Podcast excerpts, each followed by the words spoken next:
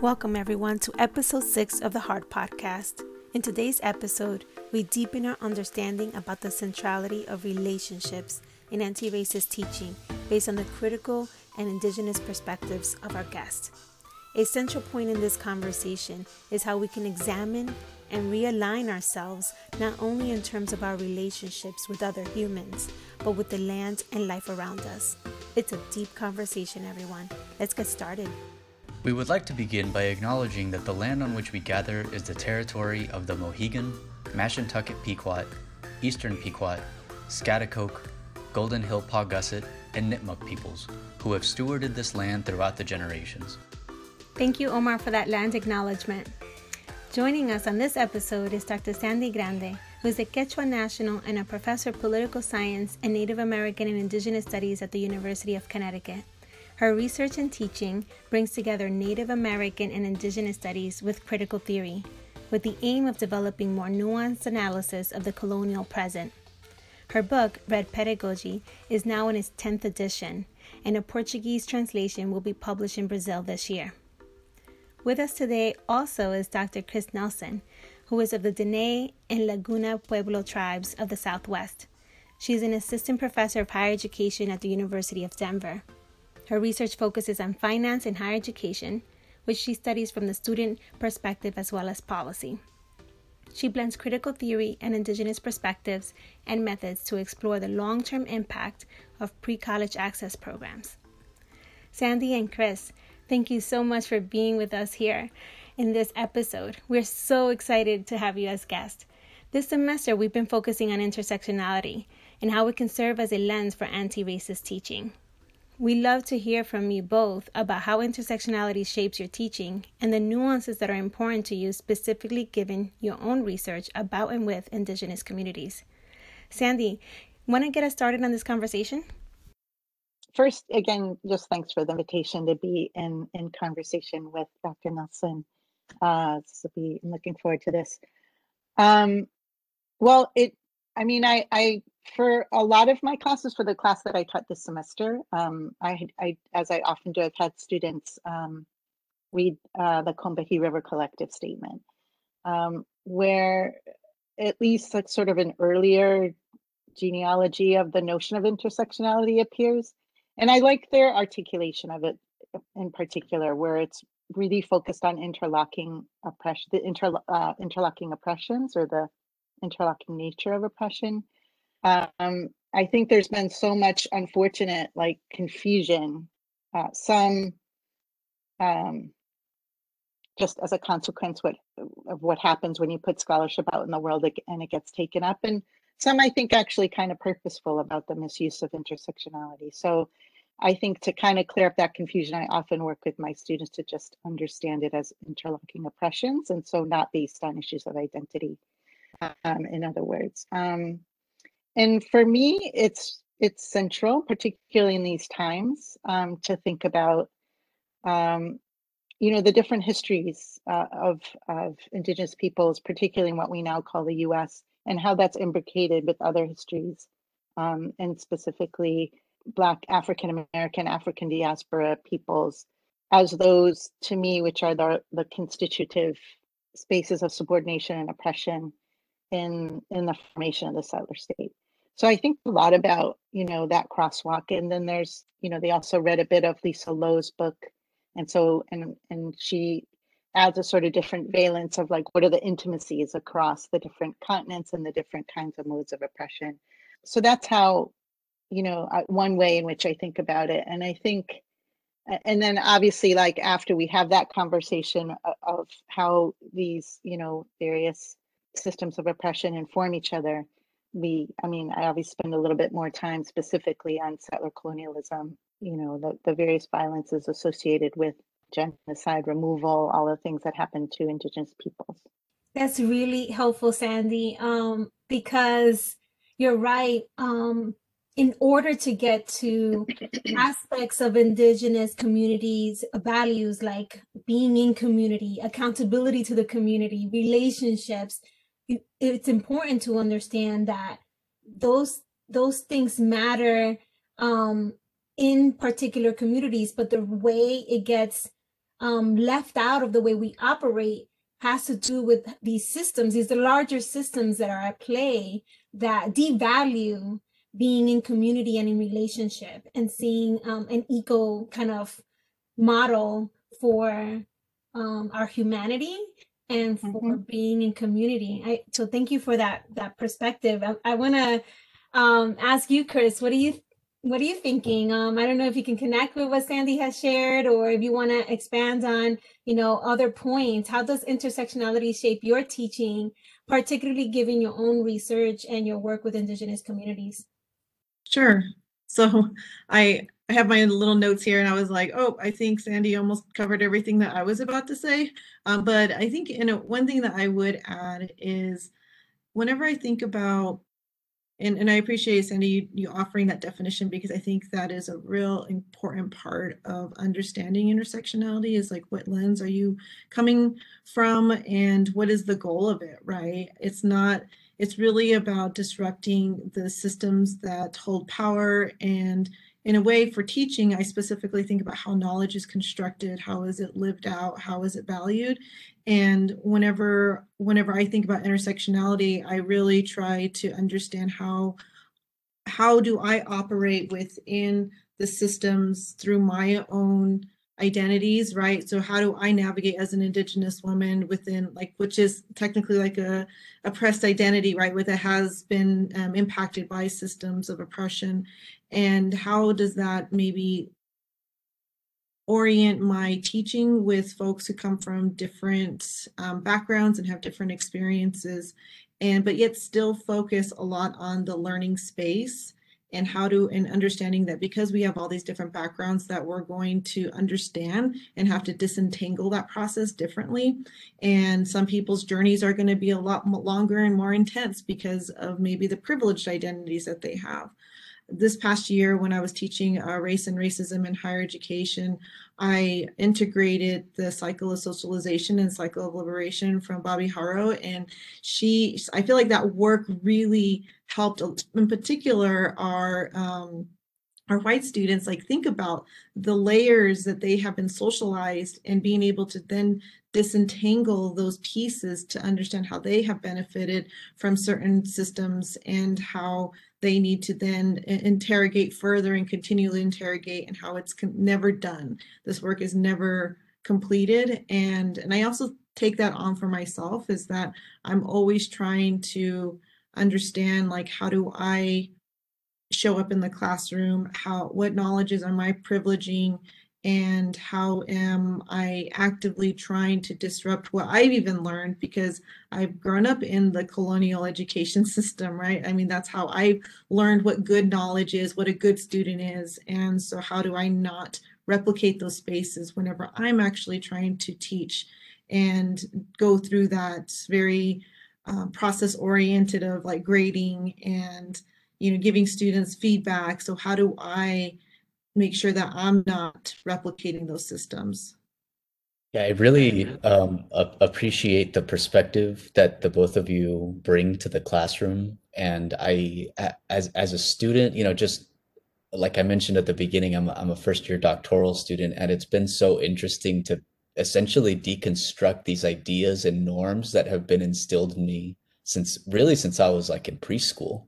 Um, that that the both of you touched on, you know, these ideas of of capitalism, of just emphasizing the individual so much, that I I'm really curious to know the response that you get from students, because I've had my own disorienting dilemmas being in the classroom where it's like, whoa, this isn't what I learned previously. And it's and it's so great to know that there are various perspectives of looking not only at the world, but different like specific disciplines. And so I'm, you know, if I were to be in your classroom, um, what would I experience or notice as a student? And, and why do you feel that that's important to you as a teacher?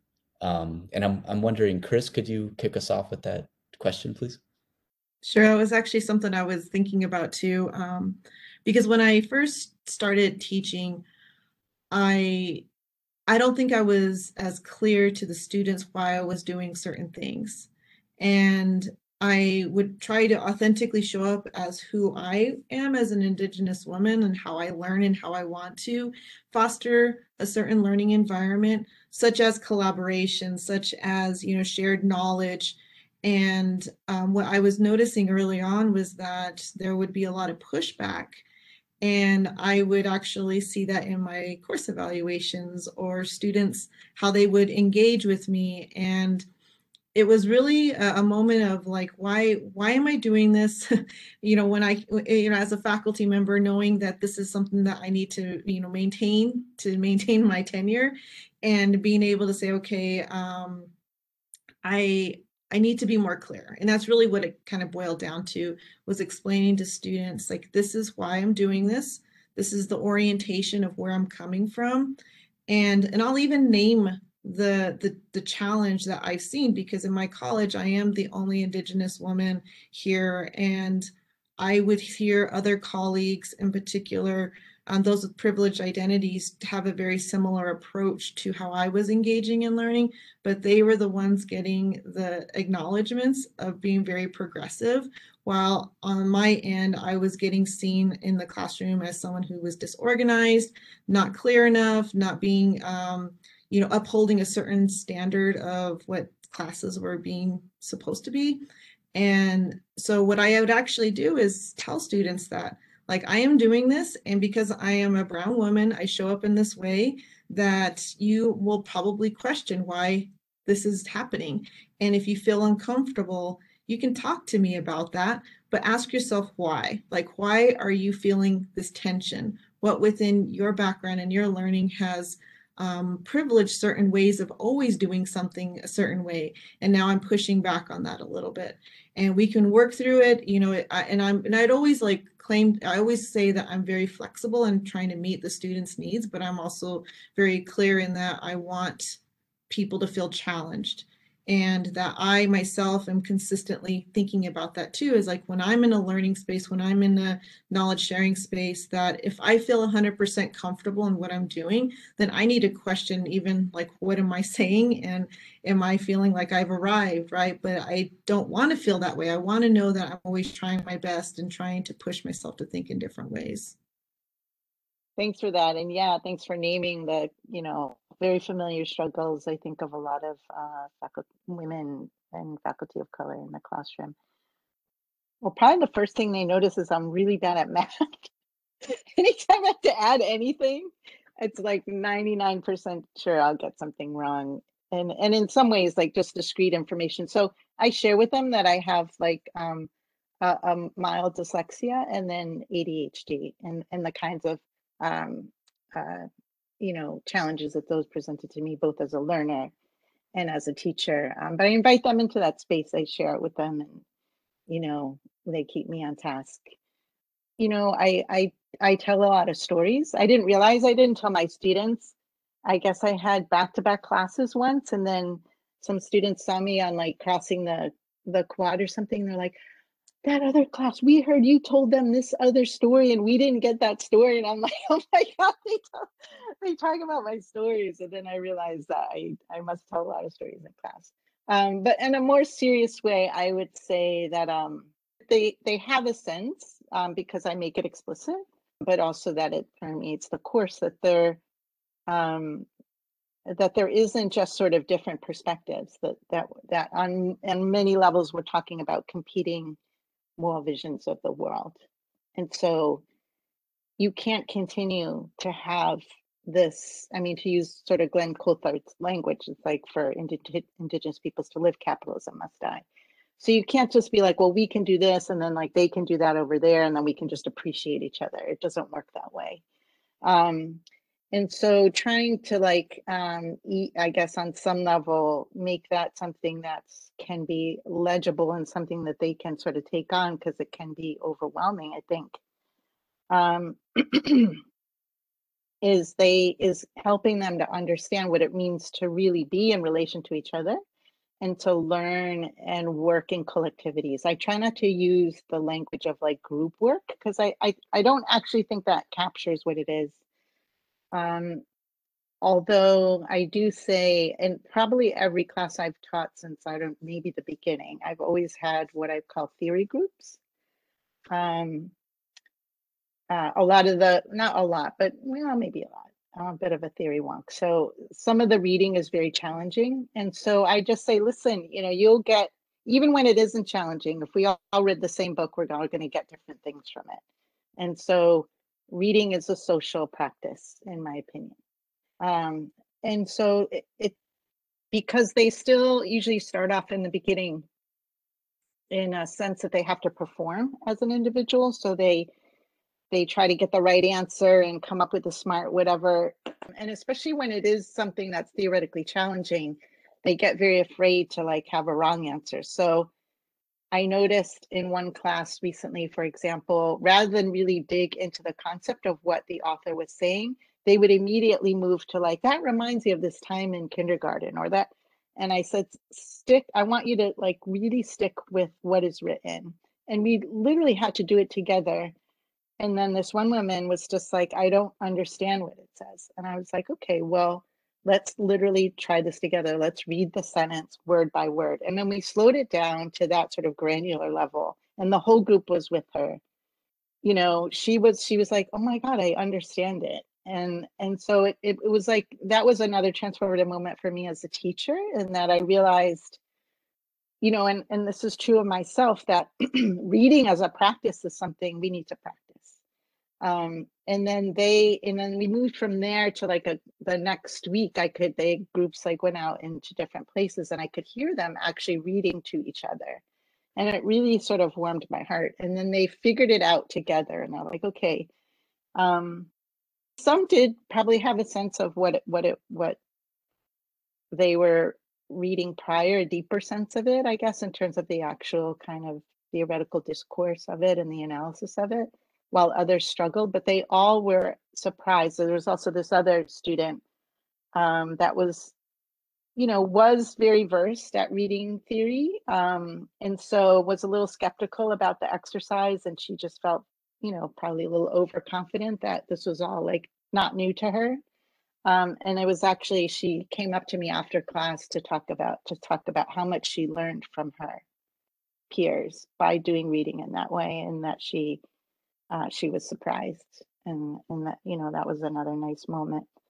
So um, I think it takes, you know, rather than to just have an expectation, something I've learned as a teacher, um, rather than have an expectation that they kind of work in.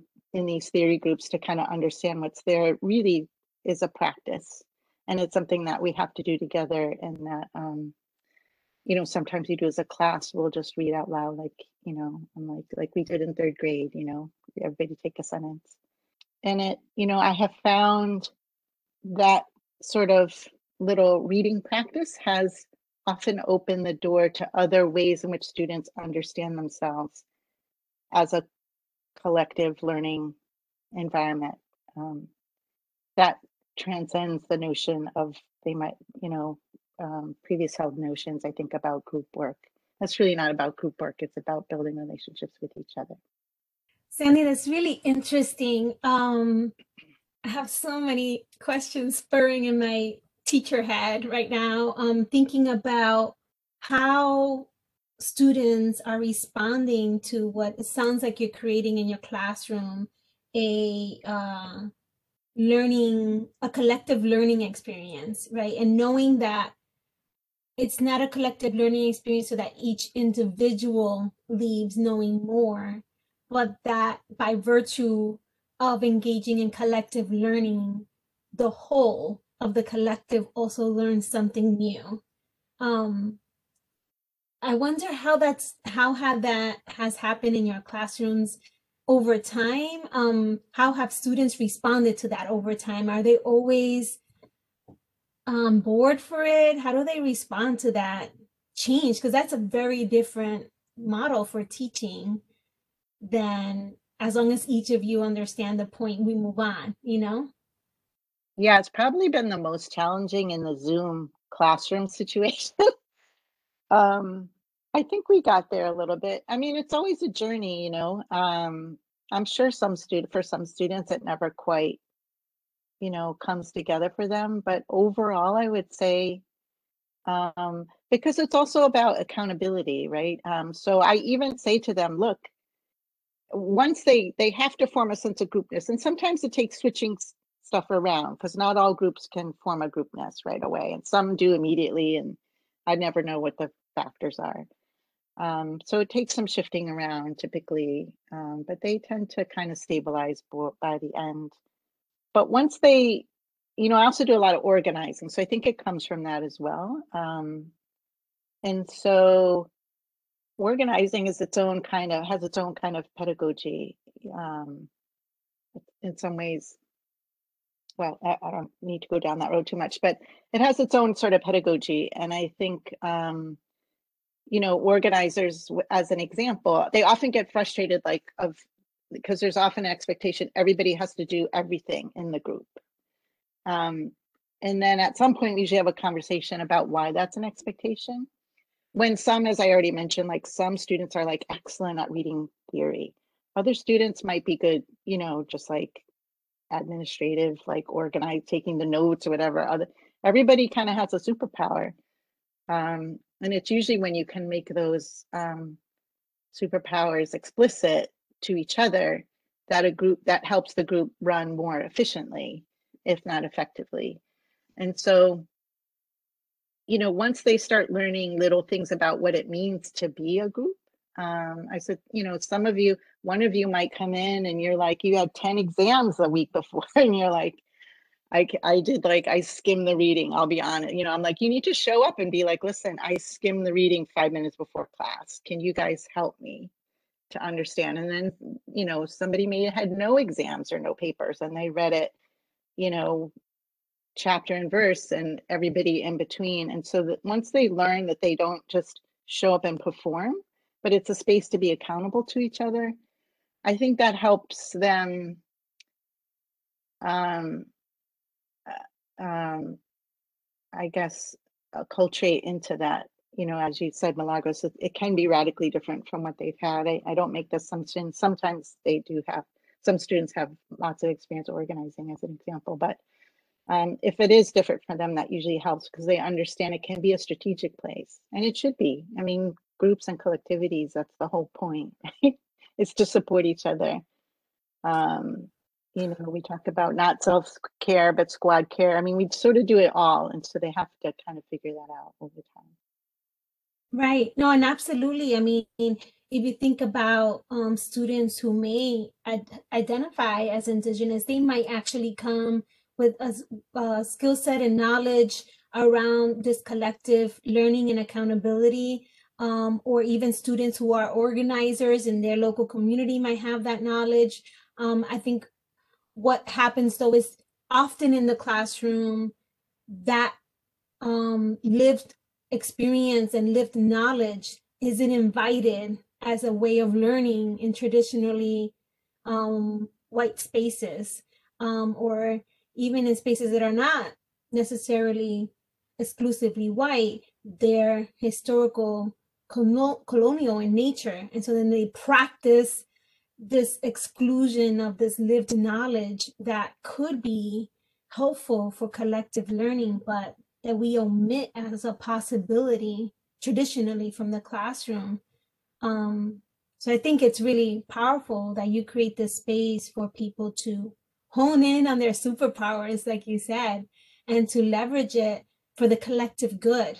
Um, that just sounds um, empowering. And as a result, the, there's a collective good, but it sounds from what you're saying, Sandy, that there's also this individual growth that happens for your students. And um, that makes me connect with something that you actually wrote in your book, um, Red Pedagogy, where you asked your readers to examine their own communities, policies, and practices, not only to understand who they are, but potentially to reinvent themselves.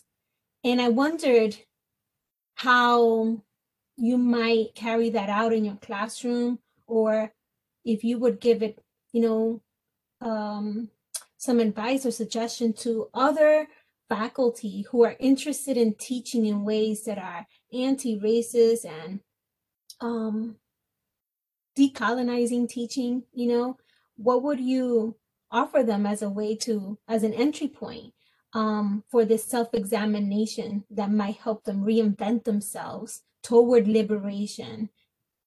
Yeah, it's both. I would say it's both dialectical and dialogical. So it's not just the self, it's self in relation to, right? And so I haven't done this for a while, but I used to ask students somewhere in the beginning, like, who are your people?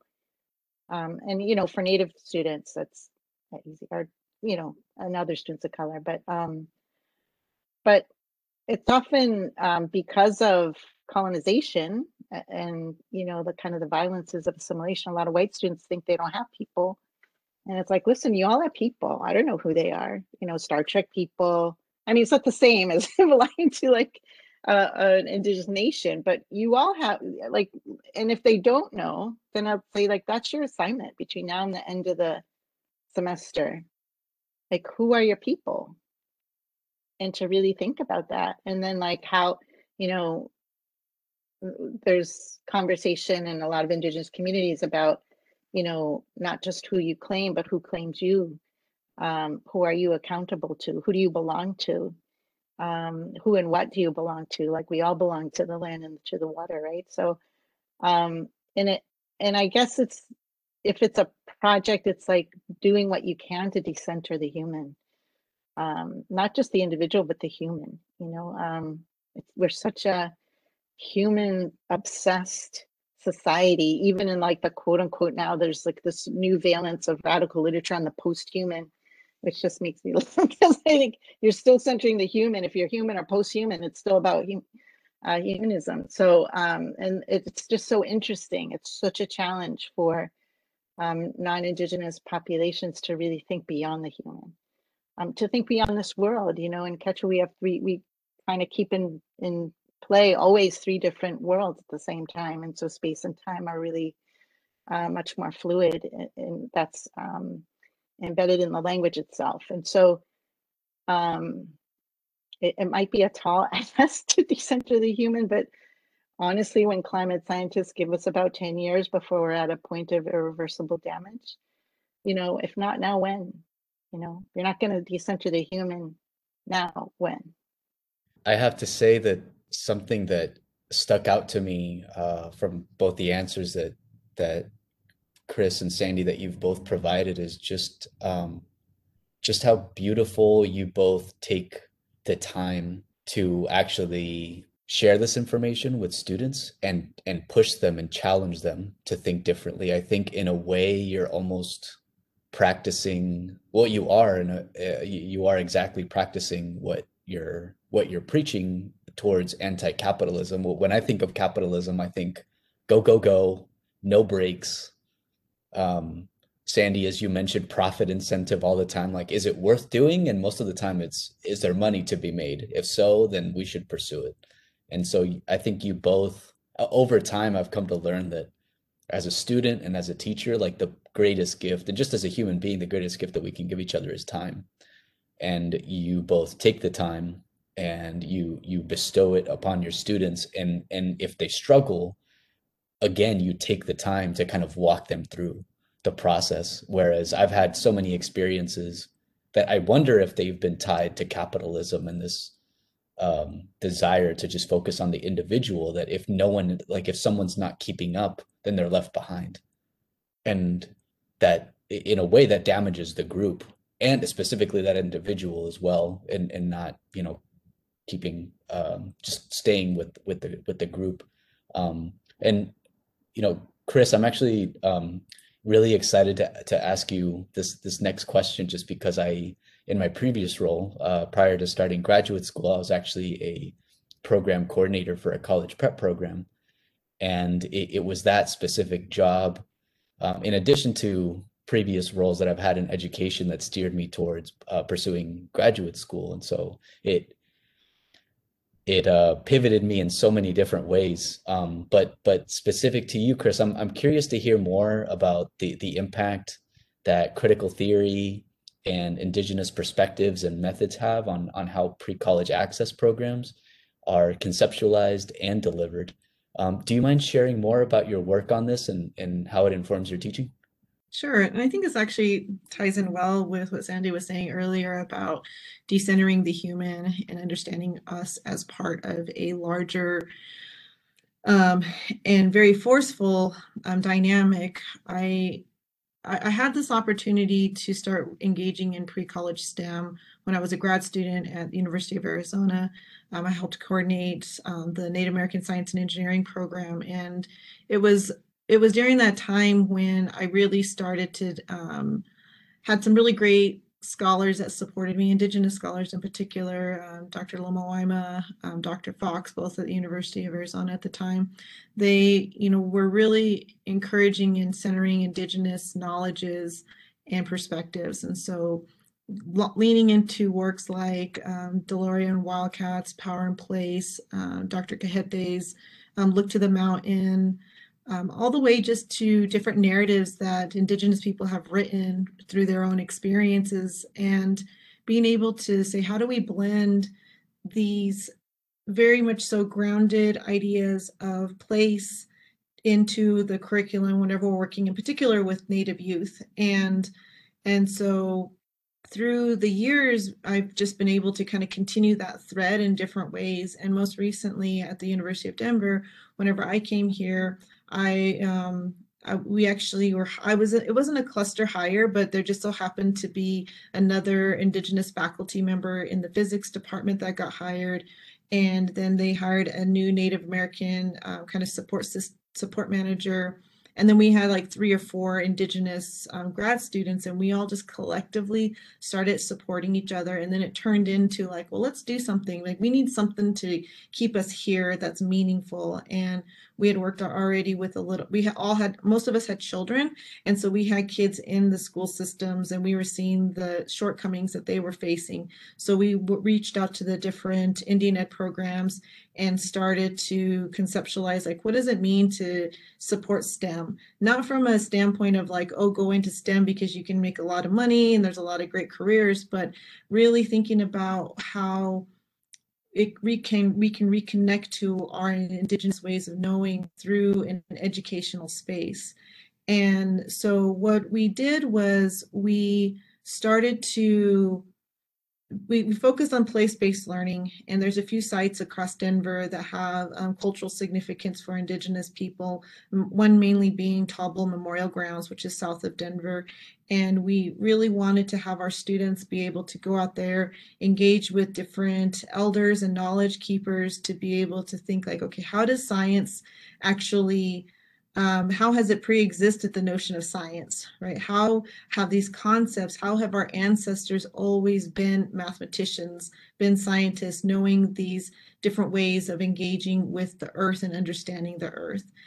And so it was really a, an amazing time, because we had a scientist, you know, Doctor Cisneros, we had a Native American Native American Studies scholar, um, Doctor A- Angel Hinzo, and then myself being in education. It's like we just had this really like a, a blending of different perspectives coming together, and our delivery and our just our personalities really meshed well.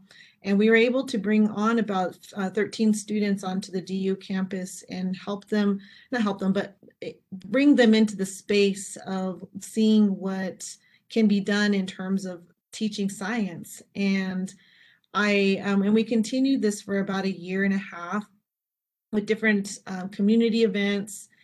And it, in, in the end, it, what it really culminated down to was a weekend activity where we had a local elder who had some eagles that he needed to process, and he offered to um, bring in some of our students to teach them about this practice and the sacredness of it.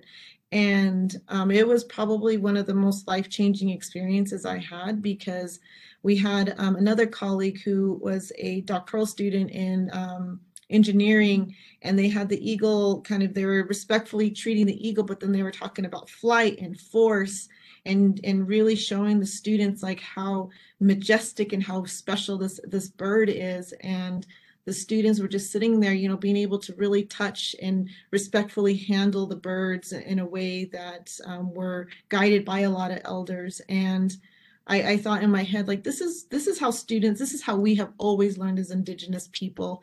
And the ability to have our Native youth learn from that was really um, a special moment for a lot of us. And we had community members, you know, that weren't necessarily affiliated with D U or even didn't even have children. They just wanted to be there, right? So this momentum that we really started to build was very special. And the the the whole idea behind it was, how do we engage our community in learning and teaching and sharing of knowledge, um, all the while for us it was very like, we just need a reason to stay within the academy, because it feel it can be very draining. And while the community work is even more intense at times, it really brought a lot of special moments in time to us, and it also allowed us the ability to think about what within the academy Um, limits and makes it challenging to do that work, but then h- how do we just support each other to do the work, right? And to not make it so much of a challenge, to then integrate it with with theory and knowledge, so that way when we are writing our tenure documents, like, there is a way to connect it to this tenure process. And for me, that was really um, helpful, because we had a lot of elders that helped us kind of conceptualize it. And um, Yeah, so I think in terms of like that teaching moment for myself has actually helped me to further my graduate courses that I teach. Um, so this quarter I am teaching a decolonizing higher ed class, and within that work, we I've had some really great grad students that have been helping me, and they together what we did was we created a eight-day week. And so we have everyone on an eight-day week, and it's based upon Doctor Cisneros's work as a physicist in time, and how we have the certain classes. We still meet during the, the normal, like, Wednesday night class kind of time, but there's other tasks that students have to do. And we really disrupt that moment, that notion of like participation, like, oh, you got to do all the work and on time, you know, but it's really about, what is your intent behind the week? And what is it that, how can these activities that we've kind of outlined support that learning process? And within those spaces, we've also talked about like what grading means, like how do how do we disrupt this idea of A, B, C, D, like an A student is a good, an excellent student, and so forth, and talking a little bit more about how do we engage in conversations of anti-racism, anti-colonialism, you know, to be able to really um, have a life-changing experience. And I'm just really grateful that I've been able to have that space to to live that out, and to be able to think about the different types of ways that we can engage in knowledge sharing. And I and I and I believe our students are really, you know, their their their willingness to to do that is really the reason why we're able to, right? Because I was really afraid that they would be like, no, I, I joined this class because I want to read, you know, all these articles and I want to talk about it. I want to get it, right? But I was like, okay, we're going to do a little bit of that, but we're going to really do it. Like, we're going to do the work of what it would mean to think about decoloniz- decolonizing higher ed spaces. Wow. I just want to be in both of your classes. Like, you're both inspiring, prof- you know, professors, and your students are so fortunate to have you.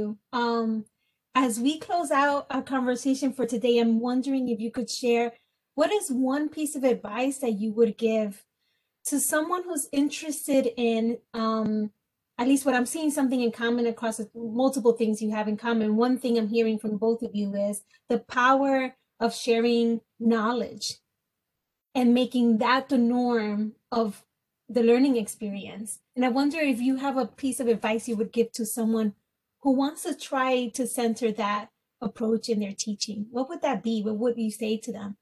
Chris, can we start with you?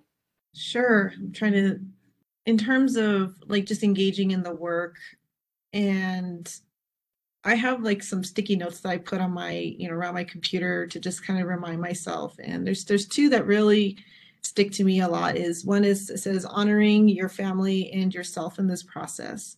And whenever I feel challenged, and whenever I'm feeling maybe even insecure in this process, it's like I have to go to my my the thoughts of my grandmother, right? Like, or my grandparents, and and asking myself, like, what does it, would this make her proud?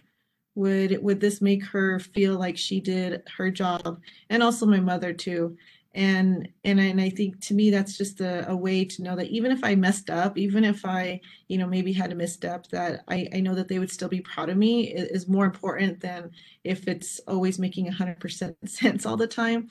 And so for me, I would say that finding those, those, those orienting and grounding people in your life and, and making sure that, that they stay, you know, at a, a really, um, a, a prominent side of who you are, I think that's important. Thank you, Chris. Sandy, what are your thoughts?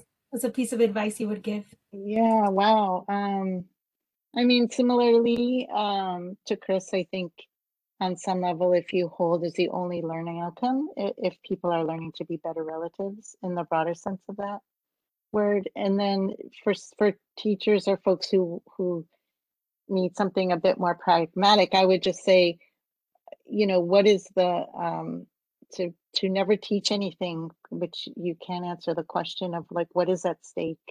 You know, what is at stake? Um, you have to know the answer to that question. If nothing's at stake, then don't teach it. Uh, don't teach it. Um, and maybe a third thing is like, there's always a way, I think, to connect the classroom to the world beyond. So like, if you're, you know, kind of t- in Chris's example, like if you're creating anti-racist curriculum, create anti-racist curriculum for somebody who needs it, you know, or like make it an actual, um, you know, inform policy somewhere, uh, you know, show up to in and with, you know, a community organization that needs and has asked for uh, support, um, whatever it is, like, there's a way to make, I think, to connect beyond and outside of the classroom. Um, I think that's always a good way to reground things. Wow. That, thank you so much uh, to you both for, for those uh, incredible answers. Um, and, and with that, we'd, we'd like to close out for today's conversation. Uh, thank you, Doctor Grande, Doctor Nelson, for joining us today, for the powerful words of wisdom you have shared with us today, for broadening our perspectives and for shining light on the urgency of collectivity. Uh, we truly appreciate what you do in and outside of the classroom to disrupt colonial education. And we're so grateful for your time today, for your willingness to share the wisdom um, with us and our audience today, and, and really just uplifting the, the amazing work that, that you both do. And e- echoing Milagros' words, like, so jealous that I'm not in your classroom, but um, I, I hope that this isn't the last time that we all come together uh, in conversation. So uh, with that, thank you. Thank you so much. We would like to extend our gratitude to Doctor Sandy Grande and Doctor Chris Nelson for sharing their insights as they relate to indigeneity and anti-racist teaching. Thanks to them, we were able to explore notions of collectivity, community, and grounding our work in relation to those around us. We also appreciate their sense of urgency related to societal problems such as climate change, in which they encourage us to ask ourselves, if not now, when? We also want to thank the Center for Excellence in Teaching and Learning and the Office for Diversity and Inclusion at the University of Connecticut for their support to make this podcast possible, because it takes a village and it takes heart.